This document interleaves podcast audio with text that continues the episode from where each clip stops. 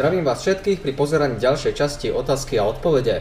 Na našej stránke zmensvojživot.cz, Facebooku či Instagrame máte možnosť posielať nám rôzne otázky, v ktorých nemáte jasno a na ktoré by ste radi našli biblické odpovede. Teším sa z každého z vás, kto skúma písmo a je vedený Duchom Svetým, aby pátral ďalej a nachádzal odpovede, pretože kto hľadá, ten nájde. Rovnako sa modlím za tých, ktorí ešte nie sú plne otvorení pre počúvanie prítomnej pravdy, aby zverili svoj život Bohu plne a Kristus ich povedie k poznaniu slova, pravdy písma. Dnes sa opäť pozrieme na ďalších 5 zaujímavých otázok. Poďme na to.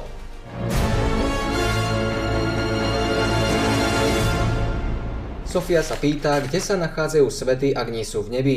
Kto sa potom za nás prihovára? Otázka padla ako reakcia na to, čo Biblia hovorí o stave mŕtvych. Teda mŕtvi spia a čakajú do Kristovho príchodu, kedy nastane skriesenie spravodlivých a neskôr nespravodlivých. Viac tejto tematike odporúčam 8. časť otázky a odpovede, konkrétne štvrtú otázku, či sú duše zomrelých v nebi. Milá Sofia, ako ste zistili, nikde v písme sa nenájde tvrdenie, že spravodliví dostávajú odmenu a bezbožní sú potrestaní okamžite po smrti. Patriarchovia a proroci nič také nezaznamenali a Kristus a jeho apoštolovia nič podobné nepovedali. Biblia jasne učí, že mŕtvi neodchádzajú hneď do neba, ale že spia až do vzkriesenia. 1. Tesaloničanom 4.15 Lebo to vám hovoríme slovom pánovým, že my živí, ponechaní do príchodu pánovho, istotne neprestihneme tých, ktorí zosnuli. Čiže nepredbehneme tých, ktorí zomreli pred 500 rokmi, my, ktorí ostaneme a budeme vidieť príchod Ježiša Krista. Job 14, 10 až 12. Ale muž zomrie premoženým dlobou a keď vypustí človek dušu, kdeže je? Ako keď odtekajú vody z jazera a rieka siakne a vysychá, tak i človek ľahne, nevstane dokiaľ len budú nebesia, neprebudia sa ani sa nezobudia zo svojho spánku. Všimnime si nasledovné veci. 10. verš. Premoženým dlobou, ako keď vypustí človek dušu, kdeže je?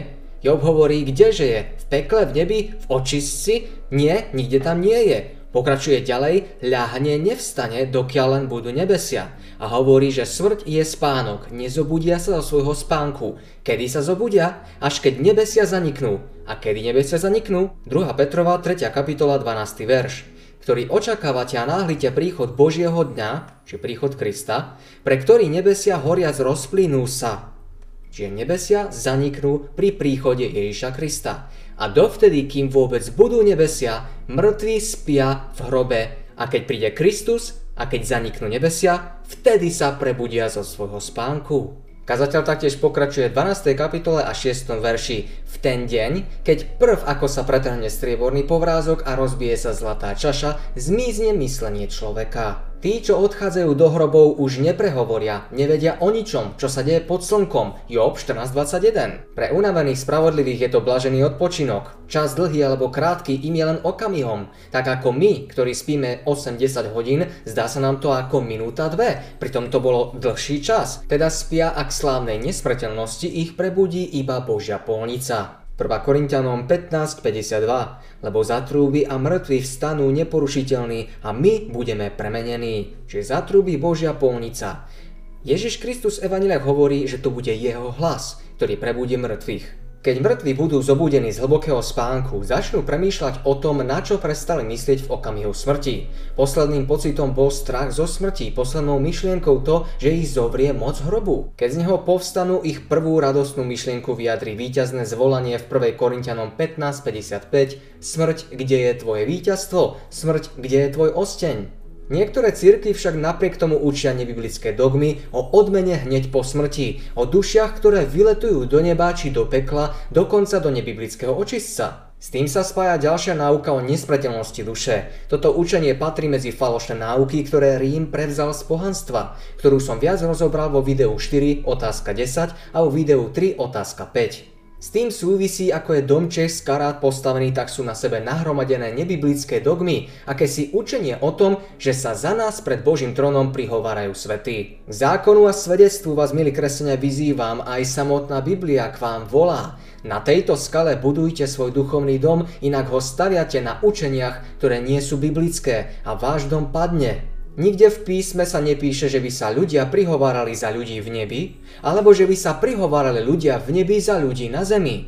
Ak nájdete čo i len jeden jasný verš, prosím napíšte mi ho do komentárov. Ďakujem. Píše sa práve, že naopak, ľudia na zemi sa prihovárajú za ľudí tu na zemi. Mnoho zmôže modlitba spravodlivého, píše sa. Za ľudí v temnote sa môžeme modliť a tak pomáhať druhým. Na tých ľudí potom pôsobí Duch Svetý, aby obmekčil ich srdce a priviedol k pohľadu na Krista. Milá Sofia, spravodliví alebo inak povedané, veriaci skrytí v Bohu, čakajú na jeho príchod. Nikto sa pred trónom neprihovára, iba sám syn človeka, Boží syn, Ježiš Kristus. Pre doplnenie prejdem k ďalšej otázke, zostaňte so mnou. Maťa sa pýta, John, počula som, že môže byť viac prostredníkov Bohu, cez ktorých môžeme pristupovať. Aký máš na to názor? Ako som spomínal v predošlom videu, ku Kristovi môžete prichádzať smelo a priamo. Nepotrebujete prostredníkov, pretože je jediný prostredník medzi Bohom a ľuďmi, Kristus Ježíš. Opäť vyzývam, ak nájdete v Biblii, že sa prihovárajú pred trónom svetý, prípadne Ježišova matka Mária, prosím do komentárov o priamy verš. Jediný orodovník je Kristus, o ktorom sa píše, že sedí po pravici Boha a jediný má teda právo prihovárať sa za nás. Prečo? Chcem, aby ste jedno pochopili. Dobre počúvajte. 1. Timoteova 2.5 lebo je jeden Boh, jeden aj prostredník Boha a ľudí, človek Kristus Ježíš. Zapamätajte si slova jeden a jediný. Nájdite si ich kľudne aj v slovníku. Znamenajú jeden a jediný. To znamená, že nie je nikto iný pred trónom, ktorý oroduje. Ak by tam bolo napísané prvý, pripustím, že môže byť druhý, tretí a tak ďalej. Je tam však písané jeden. A prečo je jediný a nemôže byť žiadny ďalší orodovník? Pokračuje Peter ďalej a konkretizuje v šiestom verši, ktorý dal sám seba ako výmene za všetkých svedectvo to vo svojich časoch. V tomto verši máme tzv. atribút prostredníka. Atribút prostredníka, čiže vlastnosť, ktorú keď niekto má, môže byť prostredníkom. Píše, dal sám seba ako výmene za všetkých. Výkupné, položil za nás život. Skúsme si nájsť ešte niekoho, kto splňa tento atribút. V Biblii nikoho nenájdete. Ak sa teda vrátim späť, ja nemám nič proti Márii, svetým či akýmkoľvek ľuďom, ktorí boli Bohu plne oddaní vo svojom diele tu na zemi. Sú mi vzorom. Kristus je prvý vzor predo mnou, aby som videl, ako mám kresťansky žiť. No to neznamená, že ostatných odsudzujem. Pre mňa je Mária aj, aj ostatní, ako bol Noé, Enoch, aj Eliáš a mnohí iní apoštolovia, proroci, patriarchovia, Jozef, Jakob, Abraham a tak ďalej, boli ľudia, ktorí boli pre mňa vzorom a inšpiráciou v mnohých veciach, v ktorých Biblii vidíme, ako sa zachovali v rôznych situáciách, ako sa pevne držali Boha a napriek tomu, že mali chyby, tak išli za ním. Avšak ak nesplňajú atribút, nezomreli ako výkupné za ľudstvo, teda sa neobetovali priamo za ľudskú rasu a nie len to, musela byť táto obeď dostačujúca, a to Kristus bol. Prečo? Pretože ho vzkriesil z mŕtvych, ako dôkaz toho, že Boh Otec túto obeď prijal a bol zatý na nebesia. Aj to sa píše v Biblii. Čiže Biblia nemá problém napísať, že niekto vstúpil na nebesia. Enoch, Eliáš, Mojžiš a Kristus. Písmo sa teda niekoľkokrát zmienuje, že sa Kristus prihovára za nás, ako píšu mnohí apoštoli vo svojich listoch. 1. Korintianom 6. kapitola 19 až 20. Alebo či neviete, že vaše telo je chrámom Svetého Ducha, ktorý je vo vás, ktorého máte od Boha a že nie ste sami svoji? Lebo ste vykúpení za veľkú cenu, nože tedy oslavujte Boha svojim telom a svojim duchom, čo je oboje Božie. Čiže sme vykúpení. On nás vykúpil, nikto iný. On sa prihovára, on oroduje, on trpel, on dal svoj život a niesol hriechy ľudstva. Obeď bola prijatá, vstal z mŕtvych, bol zatý do neba, kde sa prihovára za nás po pravici Boha a naplnil tak všetky predobrazy starého zákona a svetiňovej služby. Matúš 20.28 Ako ani syn človeka neprišiel, aby mu slúžili, ale aby slúžil a dal svoj život ako výkupné za mnohých. Pochopili sme teda tú ideu. To bol hlavný cieľ jeho života. Konať Božiu vôľu a dokonať pánovo dielo bolo mu jedlom i nápojom. V jeho úsilí nemalo miesto vlastné ja ani sebecký záujem. Židom alebo Hebrejom 10.12. Ale on donesúc jednu bytnú obeď za hriechy, navždy sa posadil po pravici Božej. Áno, Biblia hovorí o tom, kto sedí po pravici Božej a kto sa pri tróne prihovára. Nemá problém povedať to a nič dôležité nezamlčuje. Chápem mnohých z vás, že ste boli učení inak, no písmo je jednoduché na pochopenie, ak ho budete študovať s otvorným srdcom. Prehovára ku každému zretelne a priamo. Ľudia si nieraz myslia, že čím viac orodovníkov bude pred Bohom, tým väčšiu šancu majú na odpustenie hriechov, na vypočutie modlitieb, kresťania. Aký veľký je váš Boh? Aký mocný je pre vás Kristus, že v také niečo veríte? Kristus stačí, iba On sám a jeho dokonalá obeď a príhovorná služba je dostatočne mocný spasiť každého, kto sa k nemu utieka. Židom 4, 14, 16 keď tedy máme takého veľkého veľkňaza, ktorý prenikol nebesia, Ježiša, Syna Božieho, držme vyznanie, lebo nemáme veľkňaza, ktorý by nemohol súcitiť s našimi slabosťami, ale pokúšaného vo všetkom podobne nám bez riechu. Kristus súciti s našimi slabosťami, on bol pokúšaný vo všetkom tak ako my. Tak prečo tam dosadzovať Máriu alebo iných svetých, alebo tieto zjavenia Márie, ktoré tvrdia ako preciťujú tú bolesť a ako trpia s ľudstvom, ako chápu ľudstvo.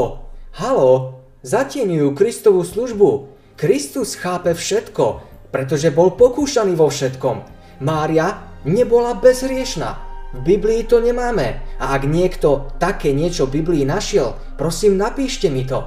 Ježiš Kristus bol jediný, kto bol bezhriešný, kto zomrel za hriechy ľudstva, jeho obeď bola prijatá a bol vzatý do neba, kde sa prihovára za nás. Splnil všetky atribúty a tak jeho odmenou je prostrednícká služba, ktorú sú vydobil svojou krvou, aby mohol každého z nás pred Bohom obhajovať a pomáhať mu prikrývať jeho hriechy. To je prostrednícká služba, ktorú nájdeme v Novom zákone, v liste Židom a v ostatných pasážach, kde Pavel vysvetľuje, čo znamená byť prostredníkom medzi Bohom a človekom. Sú ľudia, ktorí poznali Kristovu odpúšťajúcu lásku a skutočne chcú byť Božími deťmi, no uvedomujú si, že ich charakter je nedokonalý a ich život je porušený. Takým ľuďom chcem povedať, neupadajte do zúfalstva. Často sa budeme musieť skloniť a plakať pri Ježišových nohách pre svoje nedostatky a omily, ale nemá nás to skľučovať. Aj keď nás nepriateľ premohol, Boh sa nás nezriekol, nezabudol na nás ani nás nezavrhol.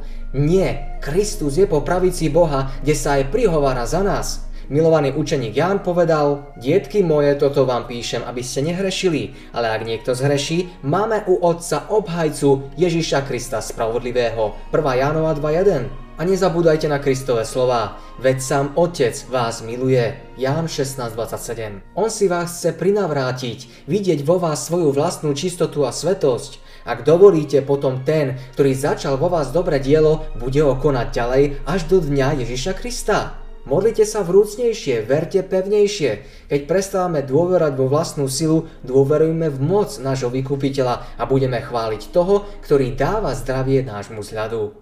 Čím bližšie budeš k Ježišovi, tým hriešnejší si budeš pripadať, pretože tvoj duchovný postreh sa zjasní a tvoje nedostatky vyniknú v porovnaní s jeho dokonalou povahou. To je dôkaz, že satanové zvody stratili svoju moc a že ťa prebúdza oživujúci vplyv Božieho ducha. V srdci, ktoré si neuvedomuje vlastnú hriešnosť, nemôže byť nejaká hlboká láska k Ježišovi. Milosťou premenený človek bude obdivovať Kristov božský charakter. No ak nevidíme vlastnú mravnú znetvorenosť, je to neomilný dôkaz, že sme nevideli ani Kristovú krásu a vznešenosť. Čím menej si budeme ceniť seba, tým viac si budeme vážiť nekonečnú čistotu a pôvab nášho spasiteľa. Pohľad na našu hriešnosť nás usmerňuje k tomu, ktorý nám môže odpustiť. Keď človek vo svojej bezmocnosti prichádza ku Kristovi, on mu zjaví svoju moc. On ho neodsudzuje, on sa na ňo nehnevá. On hovorí, poď, dám ti nové rúcho a očistím ťa a dám ti čisté rúcho plné môjho, môjho milosrdenstva a milosti. Toto je Kristus. On sa nehnevá na každého hriešníka s tým, že teraz tam musí byť 50 až 100 svetých a jeho vlastná matka, aby mu nejako obmekčila srdce, aby nám odpustil. To nie je Kristus z Biblie. Čím viac nás vedomie vlastnej úbohosti bude približovať k nemu a k Božiemu slovu, tým znešenejšie budeme zmýšľať o jeho povahe a vernejšie budeme odzrkadlovať jeho obraz. Juraj sa pýta, po tom čo pán zomrel na Golgote sa v Biblii píše, že chrámová opona sa roztrhla. Ako by ste to vysvetlili? V ďalších častiach Evangelia Matúša sa na to pozrieme bližšie, no teraz sa cestu len tak letmo prenesieme. Ide o pasáž Matúš 27.51, prečítajme si od 50. verša. Ale Ježiš zase vykríkol veľkým hlasom a vypustil ducha. A hľa chrámová opona sa roztrhla na dvoje, od vrchu až dolu a zem sa triasla a skaly sa pukali. Príroda mala súcit s utrpením svojho stvoriteľa. Otrasy zeme a puknuté skaly zvestovali, že zomrel Boží syn. Nastalo mocné zemetrasenie a chrámová opona sa roztrhla na dvoje. Hrôza sa zmocnila katov a divákov, keď spozorovali tmou zastreté slnko, keď pod nohami pocítili chvenie zeme a videli i počuli praskot skál. Posmech a urážky starších stíchli, keď Kristus poručil svojho ducha otcovi. Ohromený zástup sa začal vytrácať a v tme hľadať cestu do mesta. Bili sa do prs, hrôze odchádzali, ale šeptom vraveli, nevinný bol zavraždený. Čo ak naozaj bol Božím synom, ako sám tvrdil? Čo je však táto chrámová opona a kde sa nachádza? Ukážme si obrázok svetostánku zo starého zákona. Ten je plný predobrazov na Krista, ale pozrime sa na oponu. Tá sa nachádza vo svetini, oddelovala tzv. svetiňu od svetine svetých, tzv. veľsvetine. Tam nikto nemohol vojsť, iba sám veľkňaz, raz v roku, na Jom Kippur, deň zmierenia. V tejto najsvetejšej časti svetine bola archa zmluvy a v nej bol Boží zákon desatoro. Nad archou sa vznášala Božia sláva Šekinach, ktorá značila prítomnosť Božiu, teda jeho manifestáciu vo forme svetelného oblaku. Izajáš vo videní zbadal, že sa chrámová brána otvorila, vnútorná opona sa roztrhla a on mohol nahliadnúť dovnútra do veľsvetine alebo svetine svetých, kam jeho noha nesmela vojsť. Poďme si to prečítať. Izajáš 6, 1 až 5. Videl som pána sedieť na vysokom tróne a povznesenom a podolok jeho rúcha naplňoval chrám. Serafíni stáli nad ním, každý mal šesť krídel, dvoma zakrýval svoju tvár, dvoma zakrýval svoje nohy a dvoma lietal. A volali jeden druhému a hovorili svetý, svetý, svetý, hospodin zástupov, celá zem je plná jeho slávy. A pohli sa základy Prahov od hlasu volajúceho a dom sa naplnil dymom, ktorý som povedal, beda mne, lebo zahyniem, pretože som človek nečistý rtov a bývam prostred ľudu nečistý rtov. Beda mne, lebo moje oči videli kráľa hospodina zástupov. V prorockom videní zahliadol hospodina sediaceho na vyvýšenom tróne práve za touto oponou a Božia sláva naplňovala chrám. Po oboch stranách trónu sa v úcte vznášali serafy, mali zastreté tváre, slúžili pred stvoriteľom a všetci oslavne volali Svetý, Svetý a Svetý je hospodin mocností, plná je všetka zem jeho slávy. Keď Izáš hľadel na tento výjav hospodinovej slávy a majestátu, uvedomil si Božiu čistotu a svetosť. Aký to obrovský rozdiel medzi stvoriteľovou nepoškvrnenou čistotou a hriešnosťou ľudu. To jediné, čo si prajem, aby ste si zatiaľ zapamätali a pochopili je, že táto veľsvetiňa znázorňovala symbolicky na tejto zemi nebeskú svetiňu v nebesiach, kde Boh sídli a jeho trón. Tak aj archa zmluvy a prítomnosť Božia ako šekinách znázorňovala Boží trón a Boha v nebesiach. Všimnite si, že Boží trón stojí na Božom zákone. A tu prichádzajú ľudia, čo povedia, Boží zákon už neplatí. Zamyslite sa nad tým prosím každý z vás. Boží zákon je tak pevný a stále platný ako Boží trón, ale o tom potom. Chrámová opona akýmsi spôsobom zabraňovala ľuďom priamo prichádzať stvoriteľovi.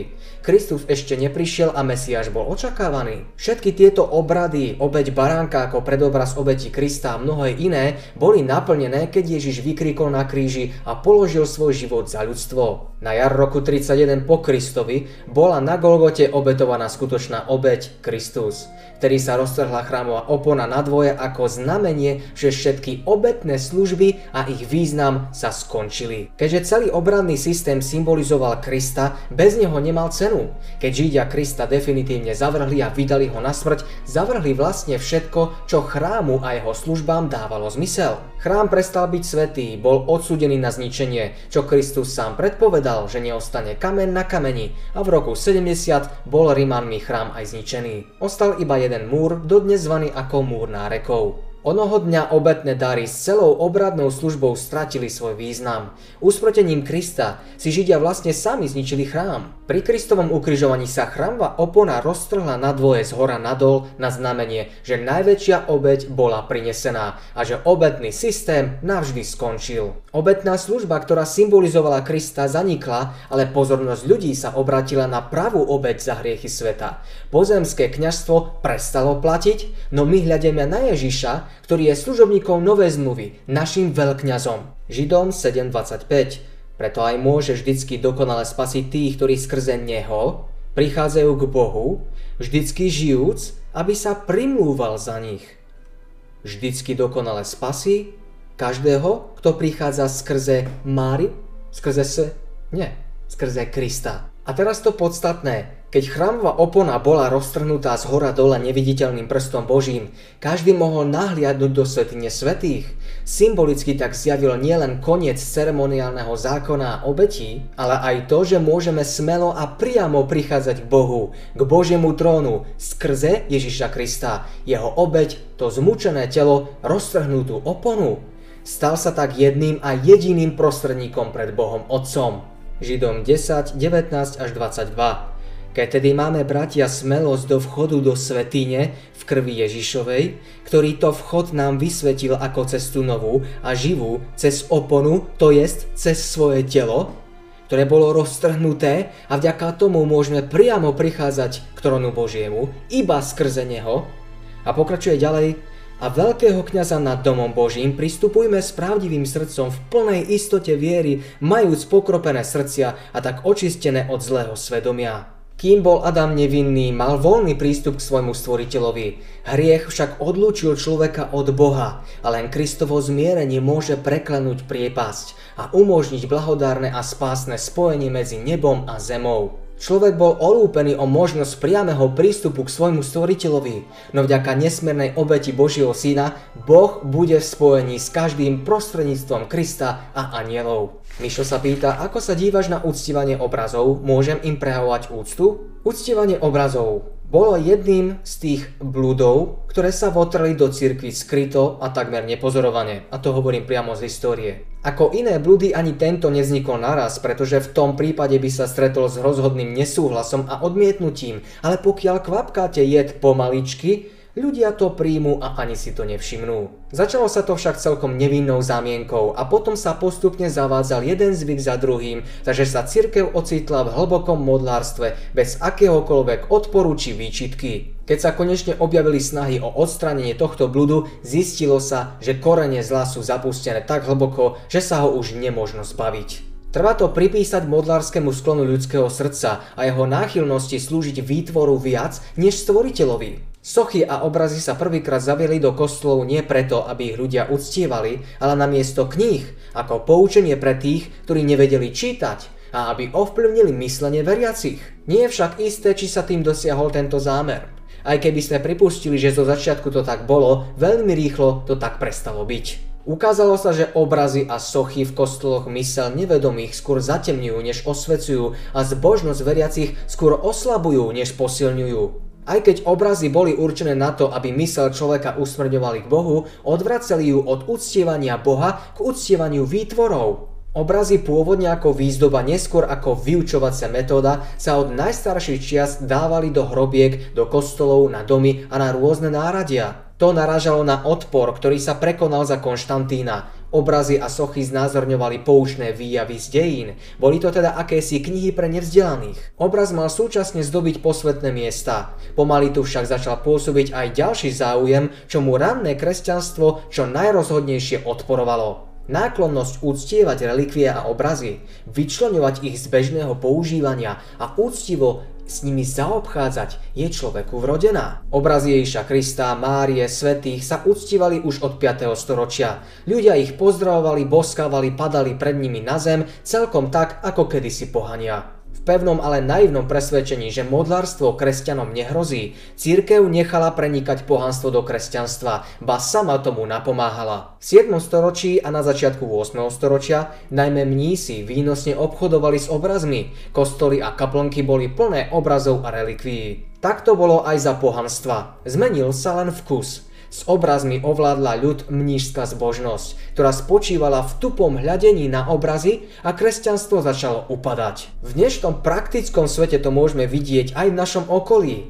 Keď ľudia potrebujú mať doma na poličkách sochy, relikvie, rôzne reťazky, korálky, obrázky, sošky malé, veľké, svietiace a kto vie ešte aké rôzne. Ale tu častokrát vidím, že títo ľudia sa už nedokážu modliť len tak niekde, kde sú. Oni sa potrebujú modliť len tam, kde je tá socha, len tam, kde je ten obraz, pretože cítia, že má akúsi hodnotu a silu pre nich.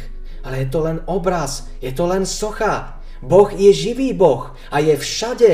Byzantské spory o obrazoch sa preniesli na západ tak, že pápež Hadrian I poslal Karolovi Veľkému uznesenia Nicejského koncilu. Karol Veľký dal svojmu dvornému teológovi Alcuinovi zhotoviť obsiahle pojednávanie Libry Karolíny, odmietajúce uctívanie obrazov. V ňom sa vyvracali uznesenia Nicejskej synódy článok za článkom, v ktorom sa ako výlučný účel náboženských obrazov uznával iba poučný význam pre ľud a dôstojná výzdoba cirkevných priestorov. Tieto zásady potvrdila francúzska synoda vo Frankfurte roku 794. Mišo, uctievanie obrazov, súch či iných vecí je v rozpore s druhým prikazaním desatora, ktoré ale bolo rimokatolickou cirkvou zrušené a vyneté z desatora. Prečo? Nech si už každý urobí záver sám. Milana sa pýta, v našej cirkvi som počula o tom, že nesmie len tak hoci kto čítať Bibliu. Je to pravda? Počul som už tento názor či učenie, vďaka ktorému ľudia majú o dôvod viac nečítať Bibliu.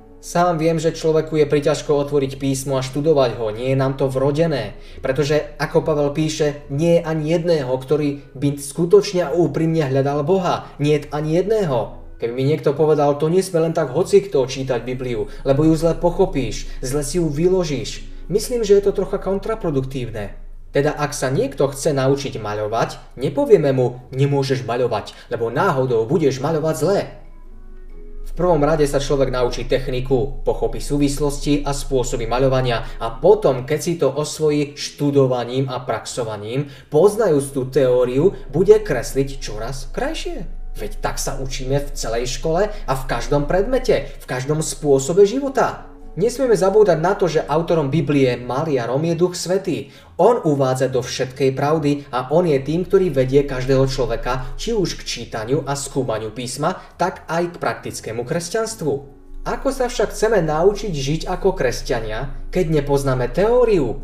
Kto má právo zakazovať či riadiť niekoho, aby Bibliu nečítal? Viem, že tento názor prevažuje hlavne v katolíckej cirkvi, no v starej cirkvi sa veriacim veľmi odporúčalo čítanie Biblie. Cirkevní otcovia aj katolíckej cirkvi boli jednoznačne za čítanie a štúdium písma, ako o tom svedčia nasledujúce výroky. Klement Rímsky povedal, usilovne čítajte písmo sveté, pravé výroky Ducha Svetého. Ďalej hovorí, milovaní, dobre poznáte sveté spisy, správne ste pochopili Božie výroky, majte teda na zreteli, aby ste sa na ne rozpamätávali. Polikarp, predstavený cirkevného zboru v Smírne, povedal, spolieham sa na vás, že sa v písme svetom dobre vyznáte. Tertulian z Kartága, Boh nám dal písmo, aby sme dôkladnejšie a dokonalejšie poznali jeho samého i jeho vôľu. Klement Aleksandrísky, Božie slovo sa predsa pred nikým nezatajuje. Toto svetlo patrí všetkým. Ponáhľajte sa teda k svojej spase. Origenes. Boh to chcel a my sme splnili. Čo je napísané, skúmajte písma. Nerozumní a slepí musia byť tí, čo nechápu, že čítanie písma prebúdza veľké a vznešené predstavy. Pokračuje, chceme, aby ste sa úprimne snažili Bože slovo nielen v kostole počúvať, ale aj doma sa v ňom cvičiť a Boží zákon dňom i nocou skúmať, lebo v ňom je Kristus a blízky je tým, ktorí ho hľadajú.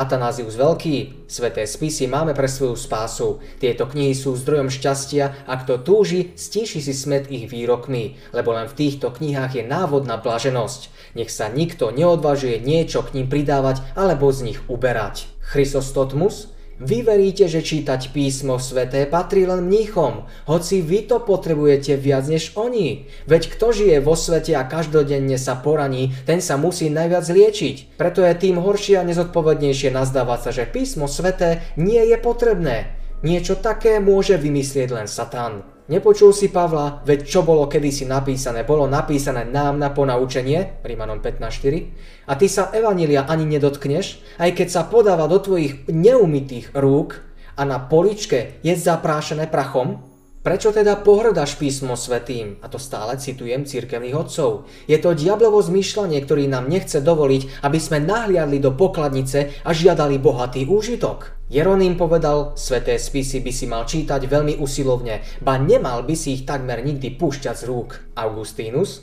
Bolo by to od nás bezbožné, keby sme nechceli čítať, čo nám bolo napísané. S Božou pomocou sa všemožne usilujte vo svojich rodinách čítať písmo sveté.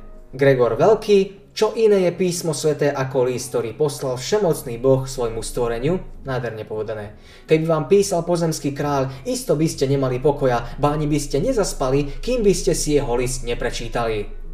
Naozaj vieme zaspať bez toho, aby sme si prečítali čo len kúsok z tohto listu? Keď teda Pán neba a zeme napísal významný list pre tvoj život, či by si nemal túžiť prečítať si ho? Napriek týmto svedectvám bolo čítanie písma v materinskom jazyku staročia zakázané. Ešte v posledných dvoch storočiach sa pápeži ostro vyslovovali proti šíreniu a čítaniu Biblie. Gregor XIV v bole z roku 1844 vyzval duchovných, aby vytrhávali veriacím z rúk Bibliu preloženú do materinského jazyka. Určitá zmena nastala až za pápeža Leva XIII. Každý mohol mať schválené vydanie pôvodného biblického textu a starého katolického prekladu. Nekatolické vydania písma sa mohli používať ako pomôca vedeckému štúdiu. Katolíci mohli čítať Bibliu v materinskom jazyku len vtedy, keď jej vydanie schválil pápež, povolil biskup a ak v nej boli poznámky. Protestantské preklady sa pokladali za podvrhy. Napriek všetkým prekážkam a predošlému odporu môžeme v katolíckej cirkvi posledných 10 ročí pozorovať silné hnutie na podporu Biblie. V roku 1933 bolo založené katolícke biblické dielo a v roku 1943 sa pápež Pius XII vo svojej encyklike Divido Afflante Spiritu prihlásil k snahám biblického diela. Cieľom hnutia je šíriť Bibliu a pomôcť ju pochopiť. Teda vyzývam vás všetkých, či už si katolík, protestant, jehovista, ktokoľvek, aj ako ja sám protestant, slovami cirkevných otcov katolíckej cirkvi či akejkoľvek inej cirkvi. Študujte písmo, Otvárajte Bože slova, poznajte toho, ktorý si vás zamiloval od počiatku. Sme všetci jedna rodina, sme bratia a sestry, sme potomkovia Adama a Evy a Boh je našim otcom. Chodte k nemu, čítajte tento list od kráľa nebies, pretože chce, aby každý z vás bol spasený. Milujte ho a dívajte sa na jeho lásku. Zachovávajte jeho prikázania vo svojom srdci a žite ako žil on. To je kresťanstvo. Nech vám Boh k tomu pomáha a vedie svojim duchom. Amen.